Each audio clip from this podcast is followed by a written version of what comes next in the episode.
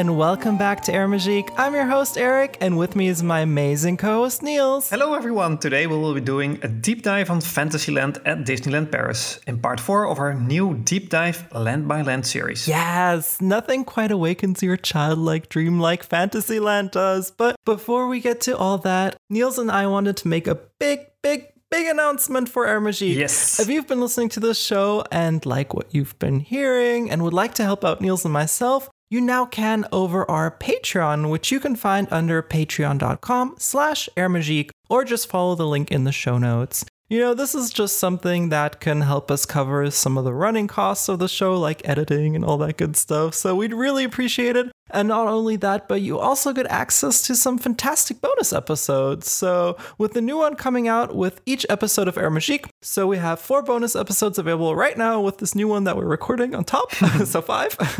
you also get early access to the main show so you can hear it before anybody else does. And, you know, I've always considered myself a low key audiophile. Like, I like things to sound as good as they can, which is why we master the show completely losslessly. But unfortunately, podcast distributors always compress the audio. So it sounds good, but it's always just a little bit less than what you get in studio. But now over Patreon, you can access the last five episodes of Air Magique, as well as all future episodes and the bonus shows in a completely lossless high fidelity audio format. So you can listen to us as if you're right here in the studio with us. Yeah, cozy. yeah, so we've got all that for you right now and a bunch more coming in the future with early bird access starting at just 2 euro per month. And you can cancel anytime, of course, but we'd really appreciate it. And thank you so much for tuning in as always. Yeah, so what's been going on in the parks? They've been closed, but I've been hearing some things. You've been hearing something. Whispers in the night under my bed. Yeah, so there's a construction project going on uh, at uh, Disneyland Paris, or, well, close to Disneyland Paris, actually. Um, it's a cast member housing complex. I'm not sure how to pronounce it, but it's Les Playde. Sounds legit. And uh, this opening day uh, residence is in the process of uh, being demolished and completely rebuilt with uh, 600 modern studios, uh, campus style, with all services uh, on site for the cast members that should live close to the parks uh, and usually don't. So, uh, yeah, that's a great investment uh, from the Walt Disney Company. Cast member housing, I think that's really great. I read online that they did already have some cast member housing, but it's been really not so nice the last few years. So that's a really nice thing for the cast members to help them out to get them affordable housing. I know they do the same thing over in Orlando. Yeah. They have whole neighborhoods just dedicated to the cast Yeah. members. So They have many. yeah, yeah, totally. And it looks super nice in the architectural rendering. So I'm I'm really happy for them. And yeah, I hope that it's going to be a nice place to live. yeah, yeah. So maybe uh, we could uh, work there uh, one day, Eric. Yeah. so they can offer us uh, housing, please. and uh, we work there for a couple of months. It'd be super interesting to get a really in-depth look behind the scenes, right? Exactly. so cool. Yeah. Also, um, solar canopies are taking uh, shape in the parking lot of Disneyland Paris. So, uh, yeah, I think they started building them somewhere in the middle of the parking lot. There's some progress uh, visible now, um, especially from some nice air pictures that I saw uh, on uh, social media. Yeah. It's good to see that the park is uh, becoming more green uh, this way. And also, um, well, we will have a covered walkway from a car to the main walkway uh, to the park. Always So, good uh, in yeah. France to have that. Yeah, definitely. Exactly. Yeah. it's either rainy or cold Yeah, or or too sunny. too, sh- uh, too sunny. Yeah. yeah. It's always something. I'm so happy that they're investing in renewable technologies. I mean, of course, this isn't as exciting as like an e-ticket attraction or anything like that, but this is such a nice quality of life addition for the park goer. Your car's in the shade; it won't get too hot in the summer. You won't get wet when it's raining, and on top of that, they're producing electricity, so Yeah. it's using the It's space really win-win. effectively. Yes, totally, totally. Yeah. It's like Trump's wall, but it's actually happening and helping people. yeah, definitely. Yeah. And with all the extra energy that they, uh, well, collect now, they can definitely open a new uh, e ticket attraction. so uh, let's see uh, what the future will bring there. Yes, I'm sure it'll really contribute to the park's electricity usage or in general just supporting the net. So that's really cool. Yeah. definitely. Yep. So now on to our main topic, which is of course Fantasyland. Growing up with the parks, this is my favorite land in my earliest memories. Switching over to Frontierland later, of course. Uh, Fantasyland, it's just so comforting and non-threatening to children. The world just feels so whole and at peace there. Yeah, I'm gonna be super rude here and start off with my first pick. You're welcome.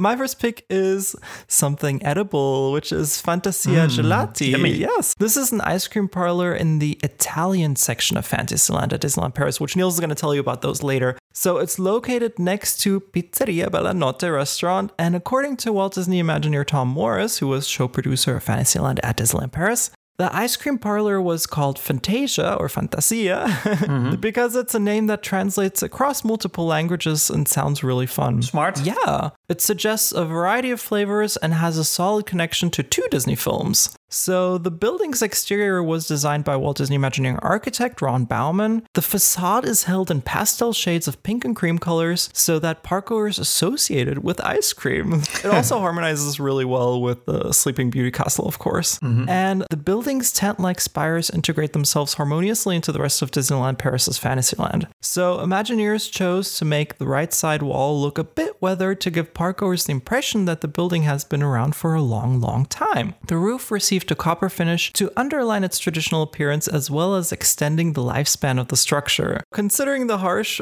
weather of the Paris region, this is definitely a good thing. now, one really fun design detail to look out for are the light fixtures mounted to the sides of the building. They resemble ice cream cones, so this is really fun. It's a nice visual gag that also makes it super clear to all parkgoers, even those of different cultures and backgrounds, what Fantasia Gelati is all about. The ice cream parlor shares both texture as well as color palette with its next door neighbor, the restaurant Pizzeria Bella Notte, ensuring visual continuity. Fantasia Gelati's exterior is not painted in a solid pastel tone, but is in a checkboard pattern, which is suggested of a certain Italian gelato like a Napolitan, and a reference to the neighboring pizzeria that features Venetian architecture. The interior layout of the ice cream parlor was determined by Walt Disney Imagineering interior designer David Bricky, as well as the Euro Disney Food Division. The floor tile pattern features a subliminal behavior instrument known as threshold stripe. It acts as a dividing line between the outside and the inside and lets parkours know that it's time to slow down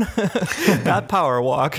Right. Now, one last detail to keep in mind here is that the counter was originally fitted with wood lattice. Hmm. However, Park Ops discovered that the thin wooden stripes did not make for a very durable material, and so it was replaced soon after the opening of the parks to be covered up with a much more durable mosaic, which also looks really nice. Yeah. The clouds above the counter underpin the whimsical fantasy design and create a three dimensional multiplane effect and hide undesirable visual elements to keep the theming intact. A climbing plant reminiscent of wisteria adds dimensionality to the composition and effectively ties into the background mural with the foreground counter area. The eye catching mural features imagery from the pastoral symphony scene from the animated film Fantasia. Imagineers selected the scene because of its serene vibe and because it's never really gotten much exposure in Disney theme parks. Hmm. The execution of the mural was supervised by resident character expert Steve Cargill. Truly, the thing is lovely and also gives me Hercules vibes with the flying Pegasus. Oh, Pegasi? yeah. Pegasi? Pegasus? Pegasus? Anyway, and what would appear to be a stylized rendition of Mount Olympus in the rear. Another interesting detail is the design of the door that leads to the backstage area. Its shape and form is based on Greek and Roman designs to tie in with the mural. Not only do the clouds on the ceiling hide less desirable elements, they also serve as a multidimensional continuation of the mural, a motif that can be found throughout European architecture. The ceiling also houses skylights, which used to be transparent. However, Imagineers discovered that visual intrusion shortly after the skylights installation and decided to frost them over instead. Today, Fantasia Gelati is only operated on warmer days and is usually only staffed when the park is at high capacity. Mm-hmm. So, more often than not, you'll regrettably notice it's closed, which doesn't mean you can't walk by and enjoy the fabulous theming and design of the parlor, since it's a half and half outdoor space. So, you can enjoy the wonderful mural without even having to order True. any ice cream. Yeah, it's amazing how many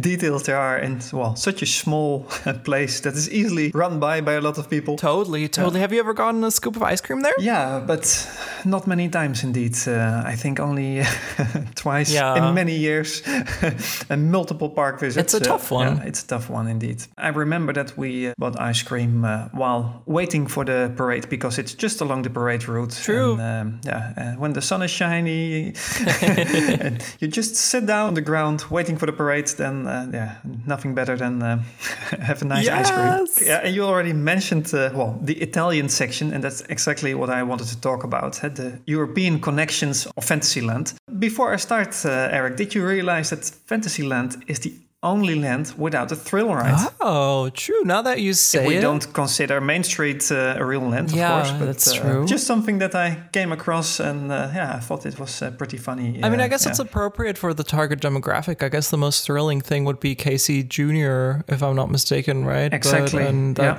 that makes sense, Yeah. though. But in Walt Disney World in Fantasyland, you now have the Seven Dwarfs Mine Train, which is not Ah, yeah. a coaster like uh, Space Mountain, but it's uh, pretty similar to the Big Thunder Mountain uh, thrill level. So uh, Very yeah, true. uh, Yeah. I think it's possible these days. But, That's uh, true. That's yeah. a good point. Well, maybe if we keep our fingers crossed real tight, someday we'll get something like that. Maybe one day. Yeah.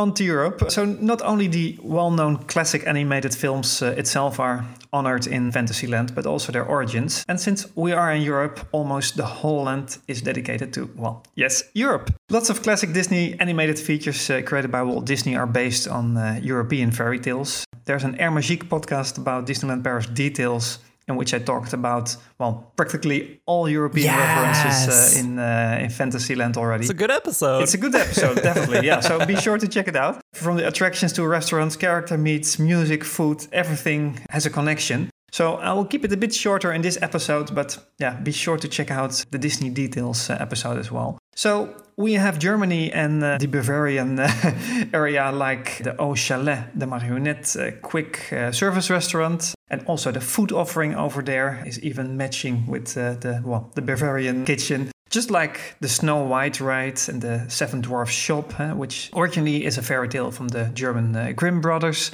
So that's definitely a German reference. While we have Italy, as you just said, represented uh, with the uh, pizza and pasta restaurant uh, Bella Notte, which is fully Lady and the Tramp style from the inside. We also have Pinocchio uh, with a ride representing uh, Italy in, uh, in Fantasyland.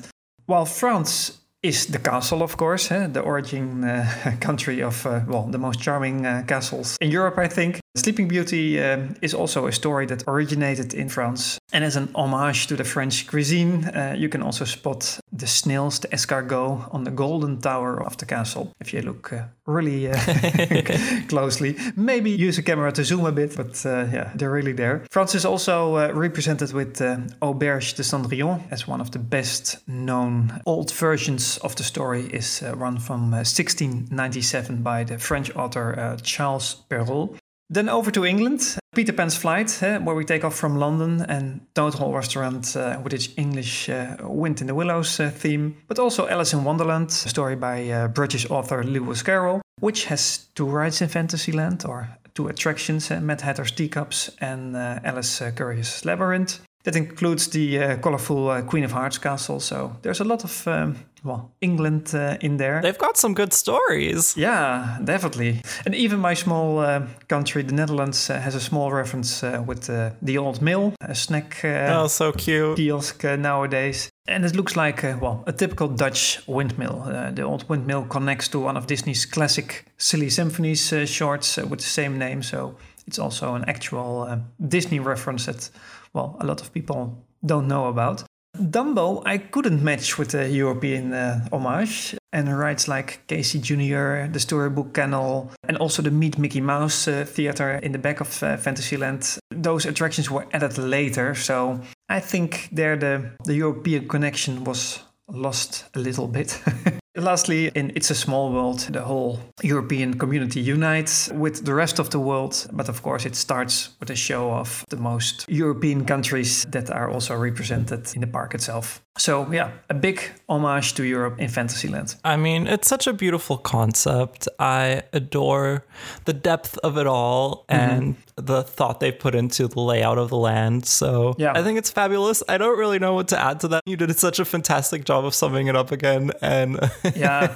keep up the good work, Disney. Yeah. when you come up with planning the lands. yeah, exactly. And be sure to keep true to this. Have characters and food matching with the actual environment as well. That makes it so beautiful, in my opinion. Totally. It feels like such a real place. There's a level of authenticity there that's very hard to describe, and you really have to experience it True. when you're there in person. Yeah, totally agree. Yeah, so I'm going to continue on with our series in a series, which is The Lost Ah, Treasures yeah. of Fantasyland. Yeah. so if you've ever walked to the back of Fantasyland, you may have noticed a windmill, which is what Niels just mentioned as well, that represents the Netherlands. And it seems to be a carbon copy of the one that can be seen in Disney's Silly Symphonies cartoon, The Old Mill from 1937. Now, when the park originally opened, this was in 1992, the windmill only housed a counter service window, like it does today. Yep. You could purchase Chambourcy, branded ice cream yogurt, sandwiches, beverages, complete picnic baskets, and marzipan figures modeled after the singing dolls from the neighboring It's a Small World attraction. Hmm. However, a year into operations, it was decided that Disneyland Paris needed to increase attraction capacity, especially in Fantasyland. So in 1993, a Ferris wheel was installed in the back of the old mill. The addition Les Pirouettes du Vieux Moulin, I hope I pronounced that right, was loosely based on a concept that had been developed but never executed in the early 50s for Disneyland in California. Not just any type of Ferris wheel would do, of course. It was perfectly themed to the old windmill itself. Parkgoers would sit in these oversized wooden buckets appearing carriages that would take you to the top of Fantasyland. It was so cute. Overall, though, you wouldn't have to worry about a fear of heights since the Ferris wheel was rather small, so didn't take you up much higher than the windmill blades themselves. True. Yeah. Its small size resulted in low capacity, as well as slow loading and unloading procedures, which would result in the attraction's closure in 2000. Today, only the original snack counter remains, but over time, I walk past it and I now picture the original miniature Ferris wheel that used to be there, and it was uh, such a cute attraction. Yeah. yeah, no, this is a great idea, but of course, low capacity is kind of the opposite of what you want when you add a new attraction to the park, and it didn't really solve any of the problems that Disneyland Paris had in terms of capacity. So, no, but it definitely looked really cute indeed. yeah, Uh, yeah. added a nice kinetic vibe. True. Yeah. My next lost treasure is kind of a unique one. So, in the early 90s, most of Disneyland Paris's attractions had an official corporate partner, which is something you may have noticed at many Disney parks around the world before. Between 1992 and 2008, It's a Small World teamed up with France Telecom. The attraction's sponsorship was presented by the World Chorus Post Show. In the France Telecom Pavilion located in the exit area of the ride, guests could wander amid detailed miniature recreations of world famous landmarks. If you peek through the small windows of some of the models, one could see animated shorts starring children from all over the world rehearsing for a concert. Despite the massive distances between them, the children were able to work together thanks to, of course, the technological wonders of telephone, fax, video, and Minitel, a video text service launched in France in 1982 by the PTT. All the animations were peppers ghosted onto a glass panel that was part of the three dimensional set inside each showbox. This is one of the things that fascinated me as Nice. a kid since I didn't really know about Yeah. Pepper's Ghost back then. Can imagine. Yeah. Yeah, it was one of the first video applications of the Pepper's Ghost technology, so that's very cool. The animated shorts were produced in Montreuil, Saint Saint Denis, France by Walt Disney Animation France and directed by Chris Bailey. The soundtrack of each short was synchronized to the background music of the pavilion. With the sponsorship ending in 2008, the World Chorus Post show closed on August 16th, 2010, to become the now new interactive Princess Pavilion meet and greet space. Yeah. These last two aren't really lost since we never got them in the first place, but I did want to mention the Little Mermaid abandoned attraction concept for Disneyland Paris. Mm-hmm. Unlike the clamshell Omnimover variants we got in the States, this would have been a suspended style attraction like Peter Pan's Flight. Hmm. Parkgoers would have boarded these very elegant looking floating clamshells that could seat four riders and had this adorable seahorse mounted to the front. the dark ride would have been built near Pizzeria Bella Notte and integrated itself nicely into the area with a Mediterranean looking mini castle. Going by the size of the model we saw, the attraction would have also had roughly the same ride length as Peter Pan's flight and a complete under the sea sequence. So I'm super bummed out that we never got this yeah. attraction. I think it's exactly what that space is missing since there's a long walk from Discoveryland yep. or Main Plaza to It's a Small World and it's always felt a little bit yeah. empty. And you only have food, yep. food, food and toilets. yeah, and that's it. And last but not least, Imagineer Jim Shull, who has been posting really fabulous Disneyland Paris behind the scenes insights oh, yes. on Twitter, recently shared his wonderful concept art for Bonjour Mickey, which would have been an indoor Mickey Mouse meet and greet area in Fantasyland, replacing the open air meet and greet on Main Street near Casey's Corner. So, looking at Jim's concept art, the meet and greet would have been housed in this lovely timber framed cottage style building with wonderful stained glass windows and a clock near the roof's edge. At the end of the day, this was a budgetary cut, as it would have been either this or The Mysteries of the Nautilus and The Nautilus One. Yeah, yeah more than anything, I want a Little Mermaid uh, Dark Ride, but yeah, that would yeah that would be awesome to have that. Uh, yeah, yeah. Yeah. yeah as it's such a popular Disney classic, and, and it's actually totally pretty strange that, well, there's no show or ride dedicated to The Little Mermaid in Paris. So, uh, yeah. That's very true. Yeah. You can just see Ariel maybe in one of the parades or yeah. meet her in the Princess Pavilion, but uh, yeah. That's it. Yeah. Yeah, it would have really done the space a lot of favors, and yeah, we can always use another dark ride. So yeah, the next pick is the castle. Ooh.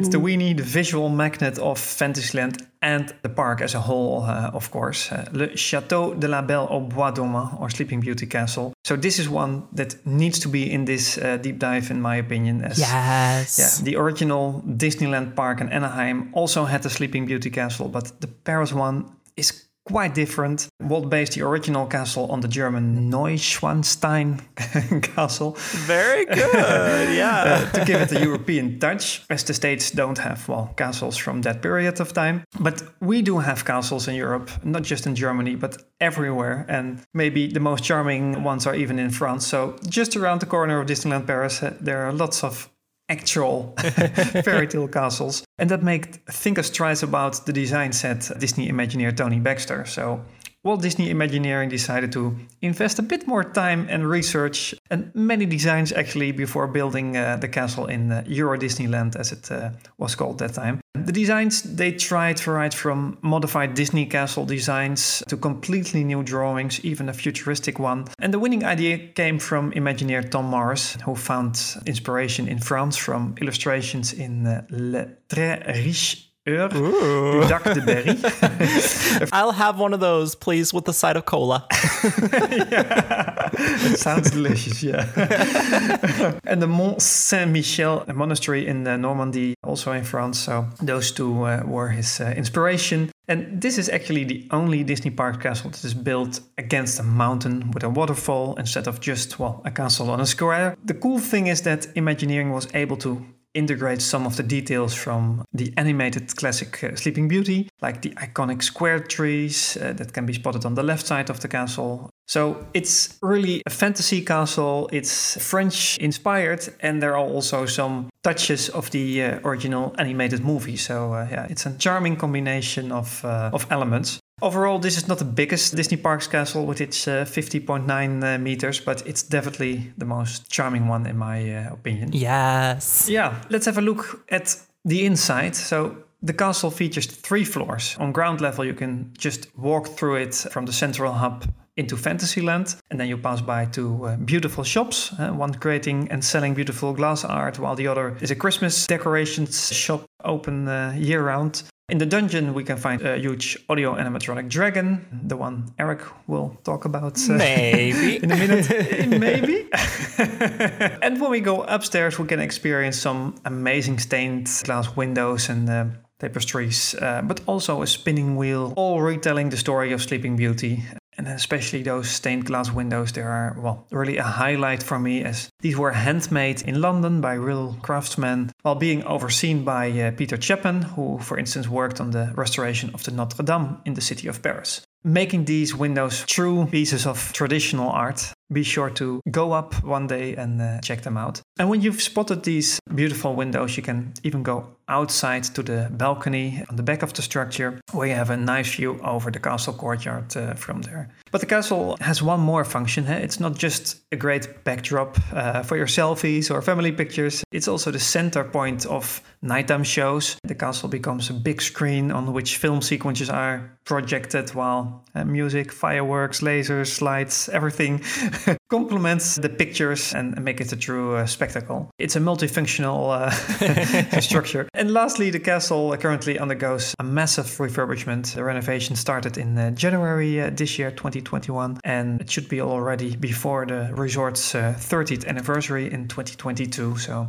well, I can't wait to uh, have this beauty back in uh, full glory. Yes, totally. Yeah, looking really forward uh, to that. Uh, yeah. So, what's your favorite Disney Parks castle? Oh, I mean, hands down Disneyland Paris. Hands down. yeah. Okay. Yeah. It has yeah. to be. It was first of all, it was my oh, first yeah. Disney castle, yeah. and then second of all, aesthetically speaking, I find it the most pleasing one. I love the yeah. pastel color palette. It was intended to have that beautiful. palette, unlike the one in Disney World that now got a repaint, um, which I'm very curious to see for myself, honestly, in real life. I did very much like the cool gray white color palette it had before. I thought it looked very elegant and it fitted mm-hmm. that park nicely. So it'll be interesting to see them switch over to pastel shade. Yeah. yeah, yeah, yeah. What about you, Niels? I definitely think Paris has the most charming one. But yeah, I saw pictures of the new uh, Hong Kong and uh, Shanghai uh, castles. Oh yeah, that one's on the bucket list. Yeah, those look amazing and they're big and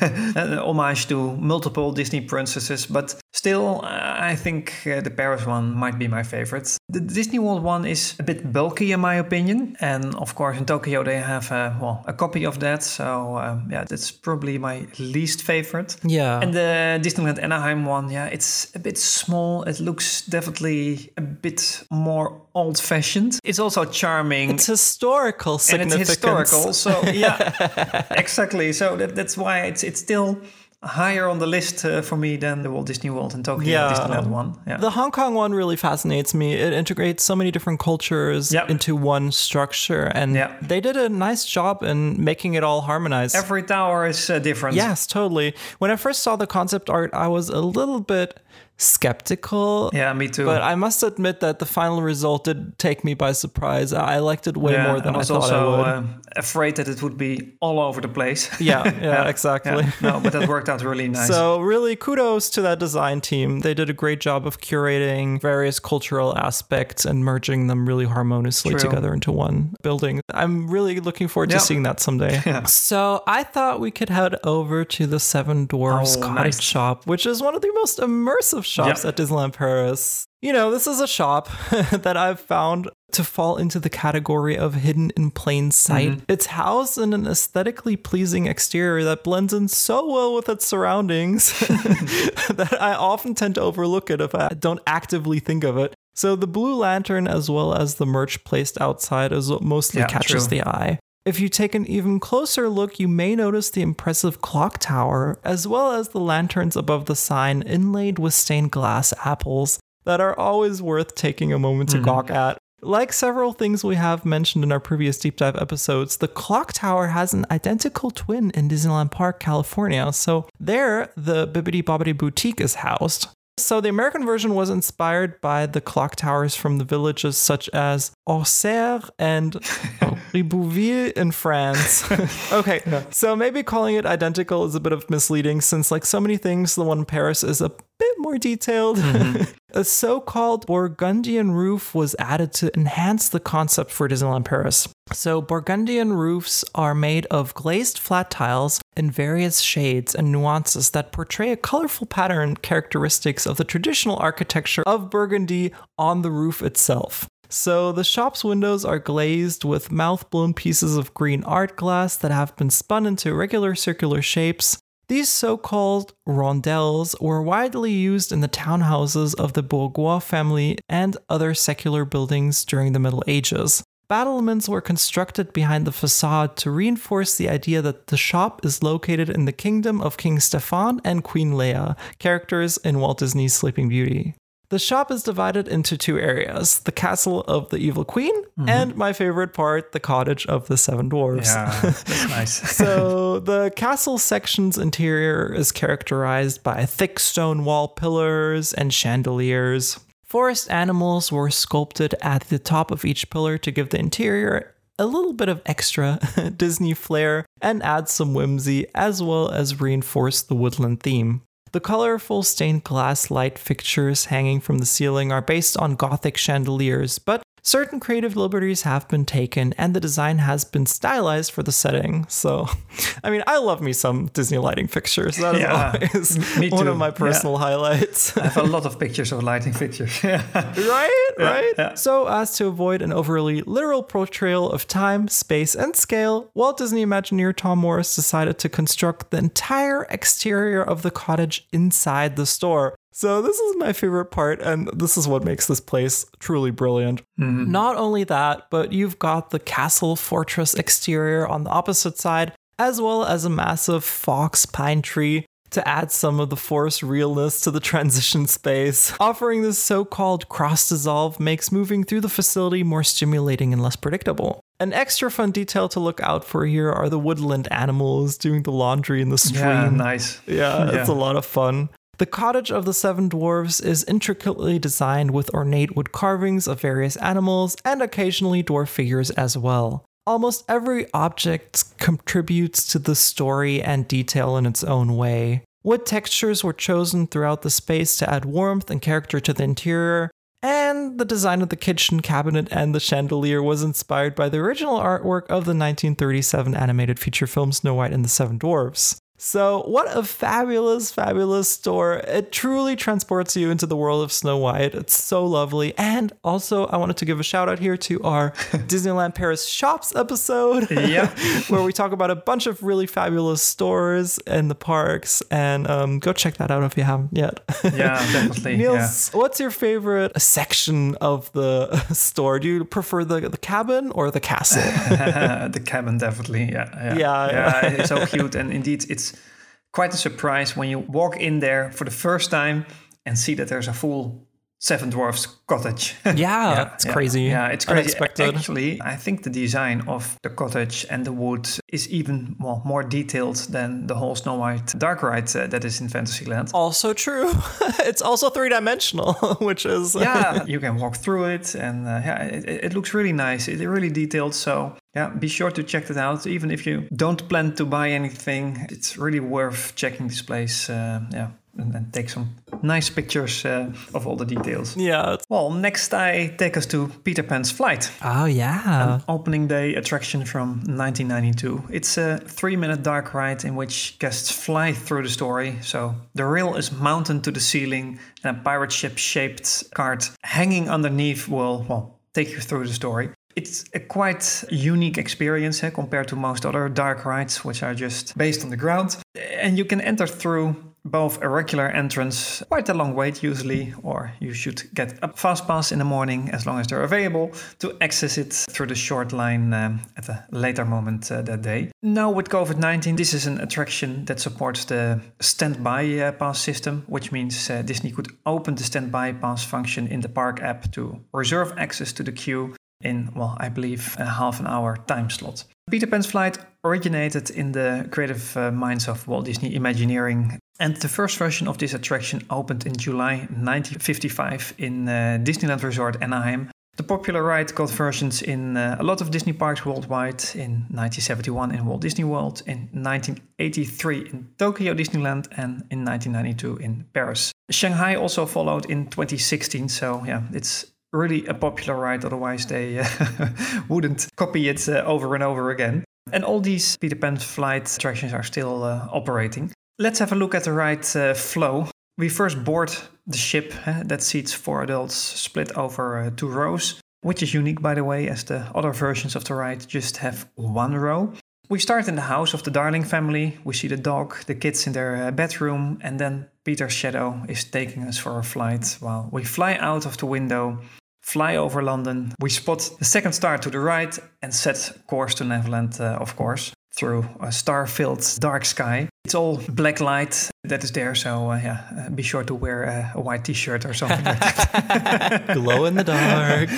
Glow in the dark, really nice. We discover Hook's uh, Jolly Rogers, Skull Rock, the lagoon. We meet the Lost Boys, the Indian tribe, and we become the center of a fight between uh, Peter and Hook. So uh, yeah, this ride ends with Hook having trouble with uh, the Tick-Tock uh, croc and uh, some beautiful mermaids in the Mermaid Lagoon. And uh, along the way, we also spot uh, Tinkerbell and uh, Mr. Smee, of course. So uh, it's the whole story in just like well one minute. yeah. Five years ago, in 2016, the ride in Paris got a full refurbishment. it was closed for quite a long time, I believe, for around half a year. And everything got some love from a team of American and French artists together. The exterior and especially the full interior uh, got a full repaint but also projections were added and um, well all the light got replaced by uh, leds so uh, yeah it's uh, bright and shiny uh, again. So nice. It's really nice that they will still give an older attraction well a lot of attention and even try to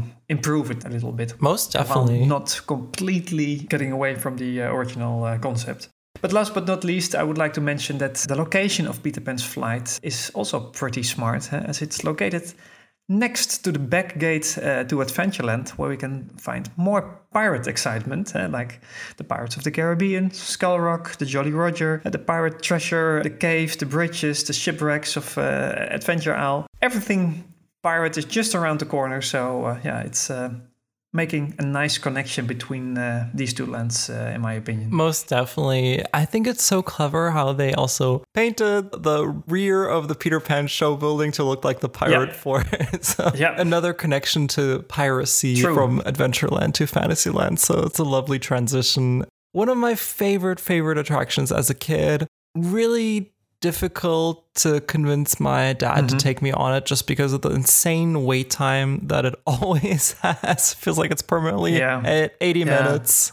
It's really a low capacity attraction while it's yeah. well extremely popular. So uh, yeah, really expect uh, wait times of an hour or even one and a half hour. Yeah. yeah. this is one of those Fantasyland attractions that it's definitely worth getting a fast pass for if you are more intent on doing a dark ride than a thrill ride. Yeah, I love it. It's fabulous. It's classic. It's got more dimensionality to it than, let's say, Snow mm-hmm. White's Adventures, yep. which is mostly True. like flat yep. plywood cutouts that are painted really nicely, but still flat. Yeah, I really love mm-hmm. it. And it's a unique traction yep. system because you're floating. So it's a lot of fun. Yeah, that's definitely making it more special. Yeah. So, yeah, I'm taking it back to the castle. So, this is one of those unique Disneyland Paris walk-through attractions. So the dragon's lair underneath the castle. Housed in a cold, dark cavern underneath yeah. Sleeping Beauty's castle sits a giant sleeping dragon amid a misty pool. From time to time, the oversized lizard awakens, looks around, roars softly, and goes back to sleep. The dragon is one of the biggest audio animatronic figures ever conceived by Walt Disney Imagineering. Now, we've talked about it a bit on our previous Sleeping Beauty Castle mm-hmm. episode. Again, call back to it. If you haven't listened to that yet, be sure to check it out. But don't tune out just yet because we've got some great new secrets for you in this episode. So, somewhat surprisingly, the attraction's background story was inspired by the Walt Disney animated feature, The Fox and the Hound. A common misconception is that the audio animatronic dragon represents Maleficent, when it is in fact Merlin's dragon buddy who hmm. also lives in the castle. The story being that Merlin and the dragon crossed paths when they were young and soon became good friends. Yep. It was only years later that they realized that society expected them to be enemies. Hmm. but despite the social pressures, the two most unlikely of friends were able to hold on to their friendship and grow old together. Upon Merlin's retirement, the king gave the wizard and his dragon friend a home in and underneath the castle.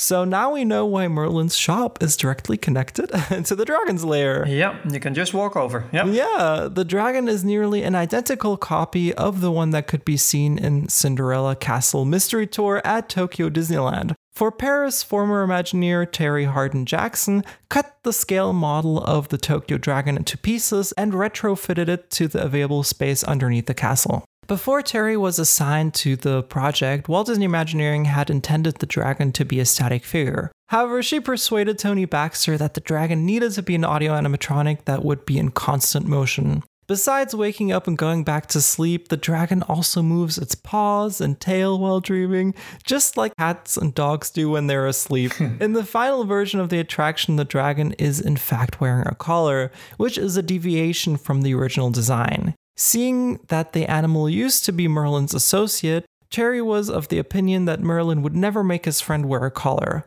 but would give it the freedom it needed. Several techniques were used to make the experience at the lair not too frightening for small and big kids. Hmm. when the dragon awakens, it doesn't get angry. It simply looks around and goes back to sleep. True. The behavior gives the impression that the dragon doesn't consider visitors a threat. While the animal moves in its sleep like a cat or dog, its movements are reminiscent of a gentle pet. By highlighting certain parts of its head with lighter colors, the dragon also appears less frightening. The design of the grotto was inspired by the famous crystal cavern at Sequoia National Park. Upon visiting the cavern, Terry noted the darkness and cool temperatures of the place.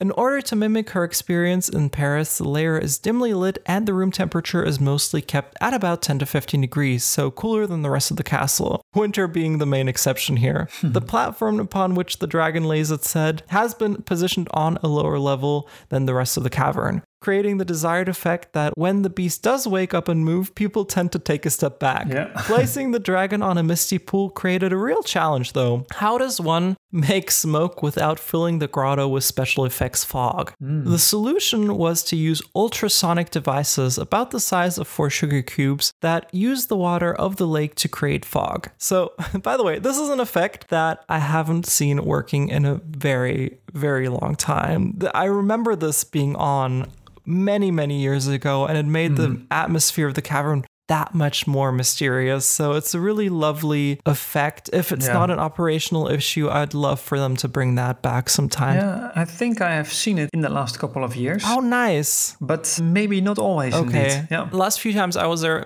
maybe it was just by chance, it was off. Hmm, yeah. So the dragon is fenced in by a simple chain. During the design phase, Terry and one of her colleagues came up with some alternatives and more creative ideas to separate the guests from the beast, but none of them ended up being used. One of the unused concepts was to position the skeleton of a second dragon with a sword in its heart between the audience and the audio animatronic. But as not everyone got the reference that it was a dead Maleficent, the idea was abandoned. a second concept was a chain with links that appeared to be made out of helmets and shields. That didn't make the final design either, as it was feared that it would distract the audience's attention from the centerpiece of the walkthrough attraction, which is, of course, the Sleeping Dragon. Hmm. Opening day parkgoers' questionnaires revealed that the Dragon's Lair was voted as one of the best attractions in Disneyland Paris. Yep. And to this day, it's still a fan favorite. It's the only thing I've ever experienced like it. And of course, the cave is full of secret details like the roaring dragon lanterns covered in red stained glass that resemble fire, Yeah, or really the nice. skeletons of the small mammals the dragon has eaten scattered around it. I just adore this really quirky, creepy attraction. Yeah, it's extremely impressive, I think. Yeah, Totally. And I mean, any animatronic is welcome. yeah true. I really love this one. and still, it's pretty scary for uh, smaller kids Yeah. to go in this dark place. and, Intimidating, yeah. yeah. Yeah, it is. Yeah. Even though it's a friendly dragon. Big old Yeah, lizard. Yeah. yeah, and you can go in from the side of the castle. True. You can go in from Merlin's shop, and you can also take the entrance uh, at the front of the castle. Uh, so Yeah, many uh, possibilities. yeah, and still a lot of people miss Yeah. it. Next is Snow White.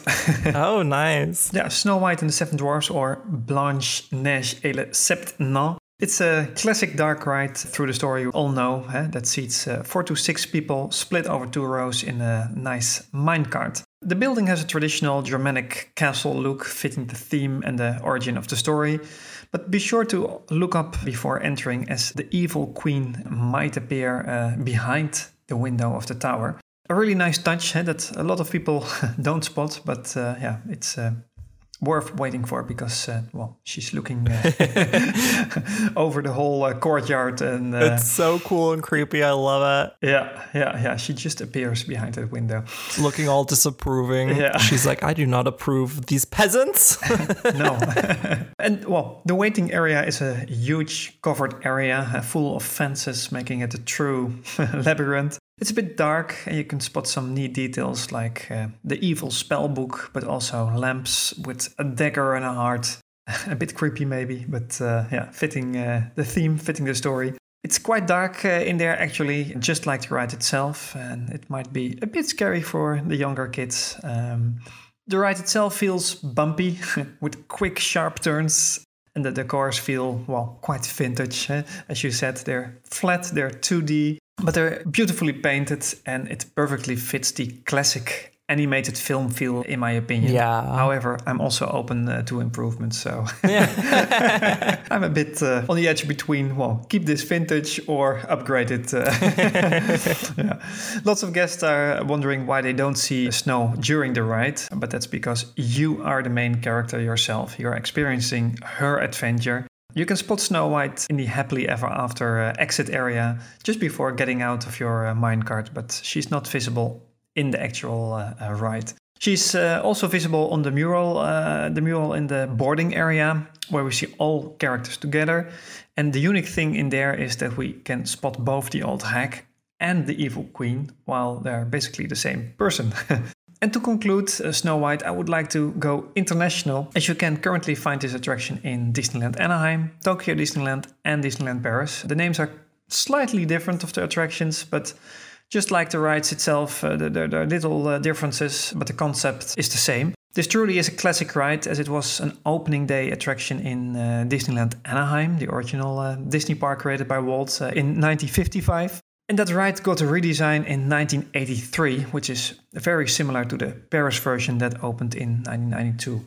In January 2020, the Anaheim version closed for refurbishment and now includes some new scenes, uh, modern technologies like laser projections, a new animation uh, system, LED uh, backlighting, and uh, well, more uh, little upgrades. So maybe we can get that upgrade one day in Paris too, please. and lastly, uh, to conclude this international sidestep, there used to be a Snow White dark ride, Snow White Scary Adventures in Walt Disney World, Florida as well. That ride was demolished and made place for uh, a princess meet and greet location, the Princess Fairy Tale uh, Hall. But the cool thing is that in Florida they got a more thrilling, more modern Snow White themed ride, uh, Seven Dwarfs Mine Train, which we uh, mentioned earlier. It's a very smooth, family friendly uh, roller coaster with a slow and truly enchanting dark ride element in it. Truly a worthy upgrade. Yeah, that mine with all its sparkling diamonds, the classic work song of the dwarfs, and well, and the cute dwarfs, uh, of course. Yeah, it's beautiful. But the fun fact here is that most of the audio animatronics, including most of the dwarfs in the final uh, scene, are all recycled from that old dark ride. So yeah, it's not fully gone, but it's part now of a more modern and more thrilling Seven Dwarfs ride. So uh, yeah, that's uh, also very welcome for Disneyland Paris. Totally. I mean, this always feels like an homage to old fairground, traveling carnival, amusement type rides, these dark rides that run on a rail True. that are really bumpy and are meant to be very portable and light. I wouldn't be mad at a nice redesign of the attraction. I would love to keep a Snow White attraction. I think it's brilliant. Yeah. I don't want another meet and greet area. Please nope. um, keep it a dark ride yeah, it's a very tight space. So I don't think they could do too much if they're going to keep the location there, mm-hmm. but um, maybe upgrade some of the lighting effects, uh, little things. Yeah, that would be really cool to, uh, to do. Yeah, and I totally agree that, well, we need to keep a Snow White ride as, well, that was the the one that started it all, huh? the first animated feature movie totally. of Walt Disney. So uh, yeah, it uh, deserves a place uh, in uh, Disneyland Paris as well. I'd also like to petition to make this a fast pass attraction, since I feel like we need more fast pass attractions. this is one that I never go on because um, even if I have a limited fast pass, I still have to wait thirty minutes for it, and I'm like, no, True. thank you. So, last but not least is mm. Pizzeria Bella Notte, which is an Italian ah. counter service restaurant located just behind the entrance to Fantasyland at Disneyland Paris. Yep. It's an homage to the Walt Disney animated classic The Lady and the Tramp from 1955, now, when you're standing in front of Pizzeria Bella Notte, you may notice that the facade features elements of various architectural styles that can be found throughout Italy. Mm-hmm. By creating a pastiche of Italian sites, Imagineer Tom Morris desired to give parkgoers a quick architectural trip around Italy. That's really fun. Yeah. Imagineers painted the upper half of the facade in a lighter shade than the lower half to make the building appear larger than it actually is, and to accurately depict how old buildings tend to fade. The design of the middle part of the facade was inspired inspired by the canal facing buildings in Venice. It's a little crooked, just like many houses in the water based city, of which the solid earth beneath cannot bear the weight of the building imposed upon it.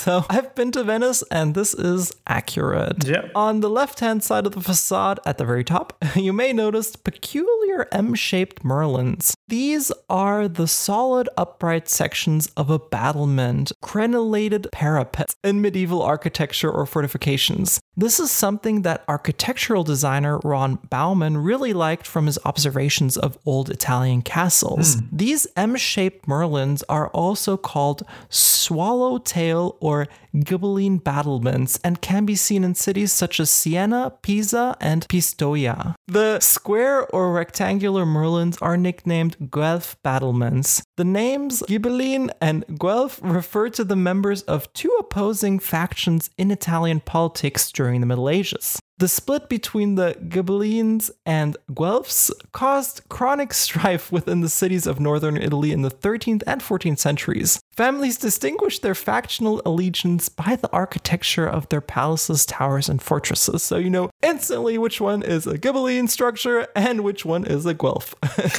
On the right side of the restaurant's facade, there is a beautiful trompe l'oeil wall painting. The trompe l'oeil is an art technique that uses realistic imagery to create the optical illusion that the depicted objects exist in three dimensions. The famous forced perspective is a comparable illusion in architecture.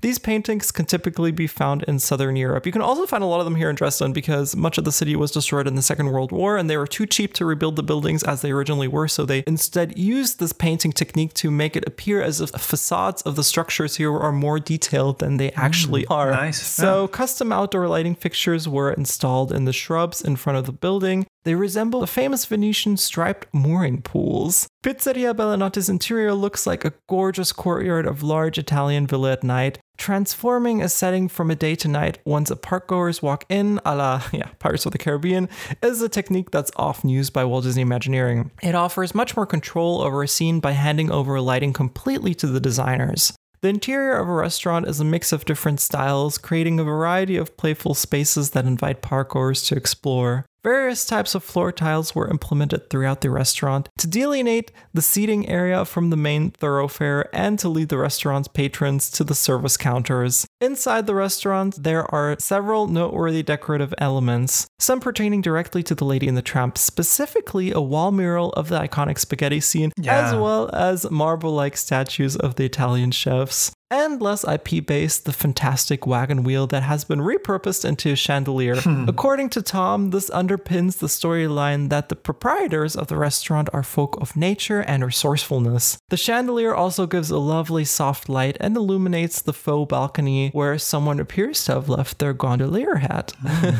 the fireplace is a special homage to Venice as it appears as if it has been constructed from salvaged parts of a Venetian villa balcony. Yeah. Next to the balcony, one might spot a reference to the northern Italian Commedia dell'arte. Imagineers showcased them to lend the restaurant a festive atmosphere. Commedia dell'arte, meaning comedy of the profession, was an early form of professional, mostly improvised and mass theater. Originally from Italy, that was popular in Europe from the 16th to the 18th century. The famous Harlequin was one of its primary characters. Pizzeria Bella Notte also houses several references to wine growing areas of Italy. A small statue of Bacchus, the Roman god of wine and revelry, as seen in Disney's 1940 feature film Fantasia, is housed in the restaurant. So, this is a fun little secret to spot. Yeah. And in another part of the restaurant, wine barrels hanging from the ceiling, which is also a really fun design detail. Yeah. This was inspired by a couple of restaurants the Imagineers visited in the late 80s while doing research for the Euro Disney Resort. The pizzeria's outdoor seating area has been intricately tiled with colorful ceramic mosaics. Somewhat heartbreakingly, many of the pieces of the tile originate from Mary Blair's mural that previously adorned the Star Tours building in Disneyland, California.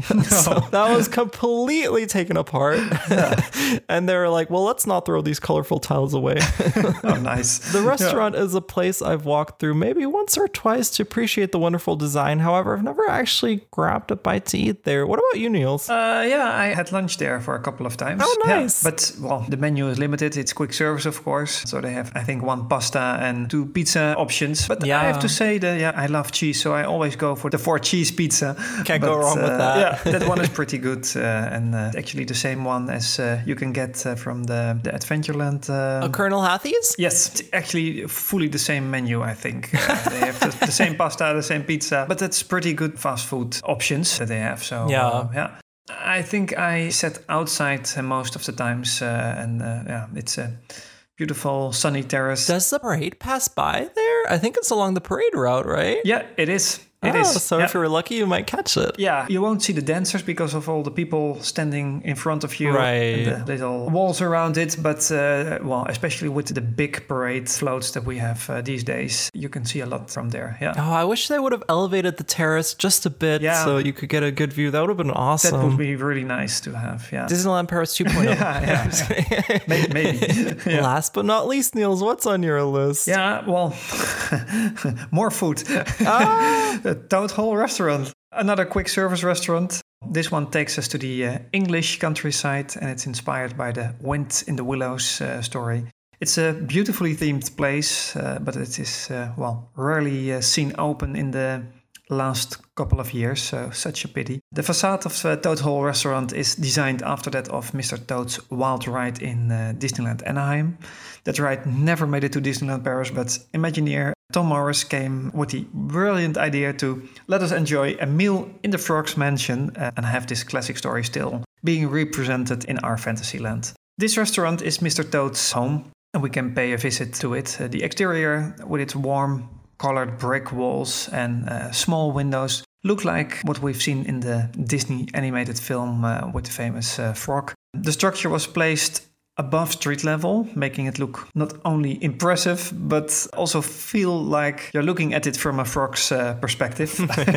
a bit like the feeling we get in uh, Ratatouille over in uh, Walt Disney Studios Park, where we become reds, uh, Right. and with all those huge screens and decors and props. Another cool detail uh, in this facade of Toad Hall Restaurant is the Latin sentence above the entrance, which says, and I hope I pronounce it right, Consumus froglagus.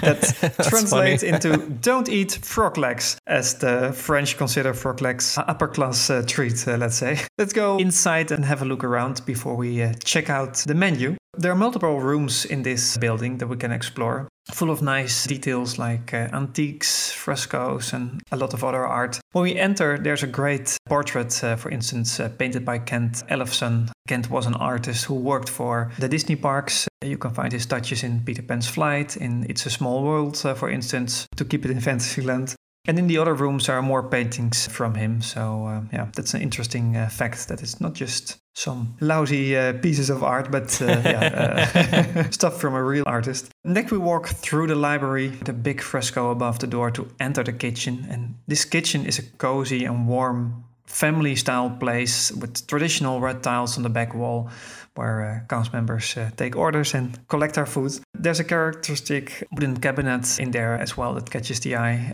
And when we obtained our treats, it's time to get seated, of course, in one of the dining rooms. And these are all themed as well, different rooms of the frog's house. So we have a greenhouse with green English pub touches, a drawing room with uh, colorful uh, carpets and nicely patterned uh, wallpapers, uh, and a huge fireplace. The Mansion's games room is another uh, dining uh, room, which is full of vintage sports attributes. So it's a really nice one where you can look for hours to all the little things that are uh, in there. But uh, well, I'm hungry now, so let's have a look at the menu. Toad Hall offers uh, British uh, food uh, options, um, and uh, the main thing here is the fish and chips. Menu number one, fish and chips. well, menu number four is fish and chips, but then the double version. So that's for the hungrier guests. Those are pretty good, uh, by the way. The only thing I um, chose here actually during my visit. They also offer beef stew pie and a hot chicken and bacon sandwich. Um, as a dessert, you can choose um, for a nice apple caramel crumble cup and cream cheese. The kids' offering includes thin fish fillets and a hot chicken uh, sandwich. So, uh, yeah, there's a little bit more on the menu, but these are the highlights and uh, fitting the British uh, theme. So, have you been here um, ever, uh, Eric? Uh, I've never had the fortune of getting to dine there because The last time I was there, I think it was open, but then they didn't have a Oh, good wow. vegetarian option for No, my husband. that's true. And then No. other times I've been there without the vegetarian restriction and it was closed. So Oh, it's yeah, uh, yeah. I've never had the Yeah, luck. they do have a veggie burger and uh, well, one of those basic salads that they sell everywhere, but it's not really appealing to vegetarians. Uh, yeah, I think. indeed. I'm sure some Yeah. folks are happy with the burger, but Florian, my husband, he just wasn't into it. so No. we ended up going to Fuente del Oro, like we do most of the time when we're there. Oh yeah, So- yeah, that remains a great option. Uh, Yeah.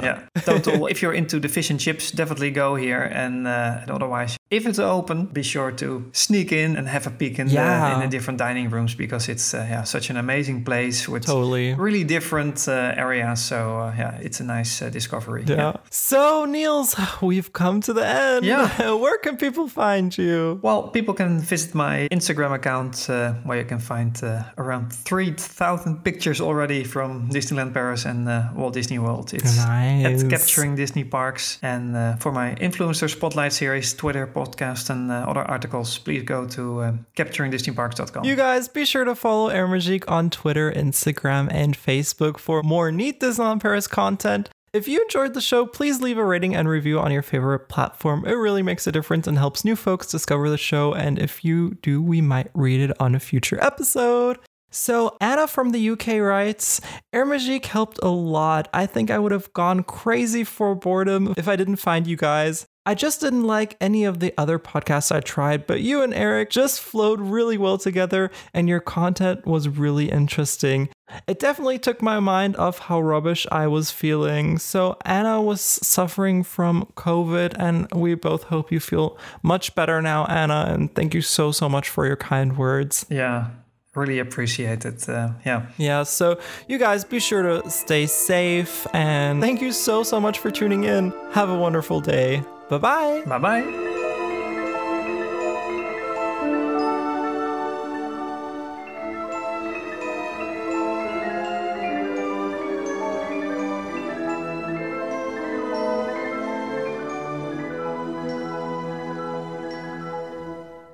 When you think of a theme park, waiting in line usually is something you want to avoid at all costs. So it can be boring, claustrophobic, and kind of a strain on your feet. However, certain attractions make the best out of the spaces that are designed to hold as many folks as possible. They tell stories, immerse us in fantastic worlds, and act as a build up to the ride itself. The Twilight Zone Tower of Terror is my third ah. pick. Yeah. So, depending on how busy the studio's park is, this queue might start before even passing through the hotel's Pueblo Deco gates. Now, one of my favorite hidden details to look out for is the fiber optic lighting hidden in the Tower of Terror sign out front.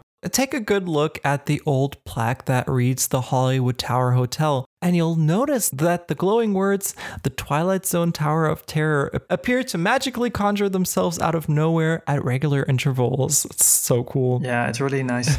Now, the queue starts outside, and it's such a tease because at first glance, it looks like you can just directly walk into the lobby, but no dice. the rail path twists around and to the left to the gardens. One nice detail are the metal railings, which are very Art Deco and harmonize nicely with the Pueblo Deco exterior. Now, for those of you who don't know, the Pueblo Deco fuses elements of Art Deco and the Pueblo Revival design movement. Early Pueblo Deco design was influenced by architect Mary Colter's work, which incorporates Native American elements.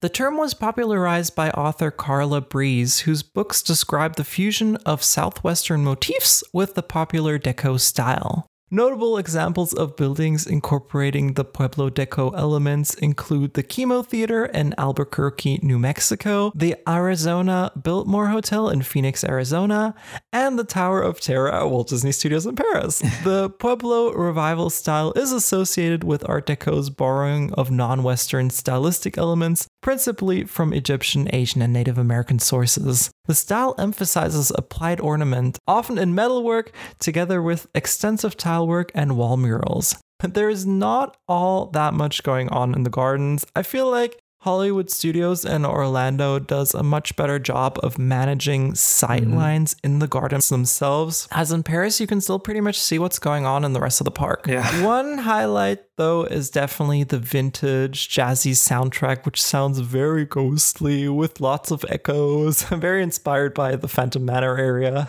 I love this soundtrack. It's so wonderfully creepy. I had this super long phase where I would always listen to it when I shower, and I have no idea why. I'm crazy. My boyfriend at the time was like, You have a very exotic taste in music. He didn't get the reference, so we had to break up. Just kidding, but maybe not. Now, this was just a short preview of the full length Patreon exclusive show, The Secrets of Disneyland Paris Queues. You can get access to this fantastic exclusive plus all of our previous bonus episodes, Disneyland Paris trivia, 2020 highlights, the past, present, and future of Buffalo Bills, and much, much more for just 2 euro. Now on patreon.com slash link in the show notes.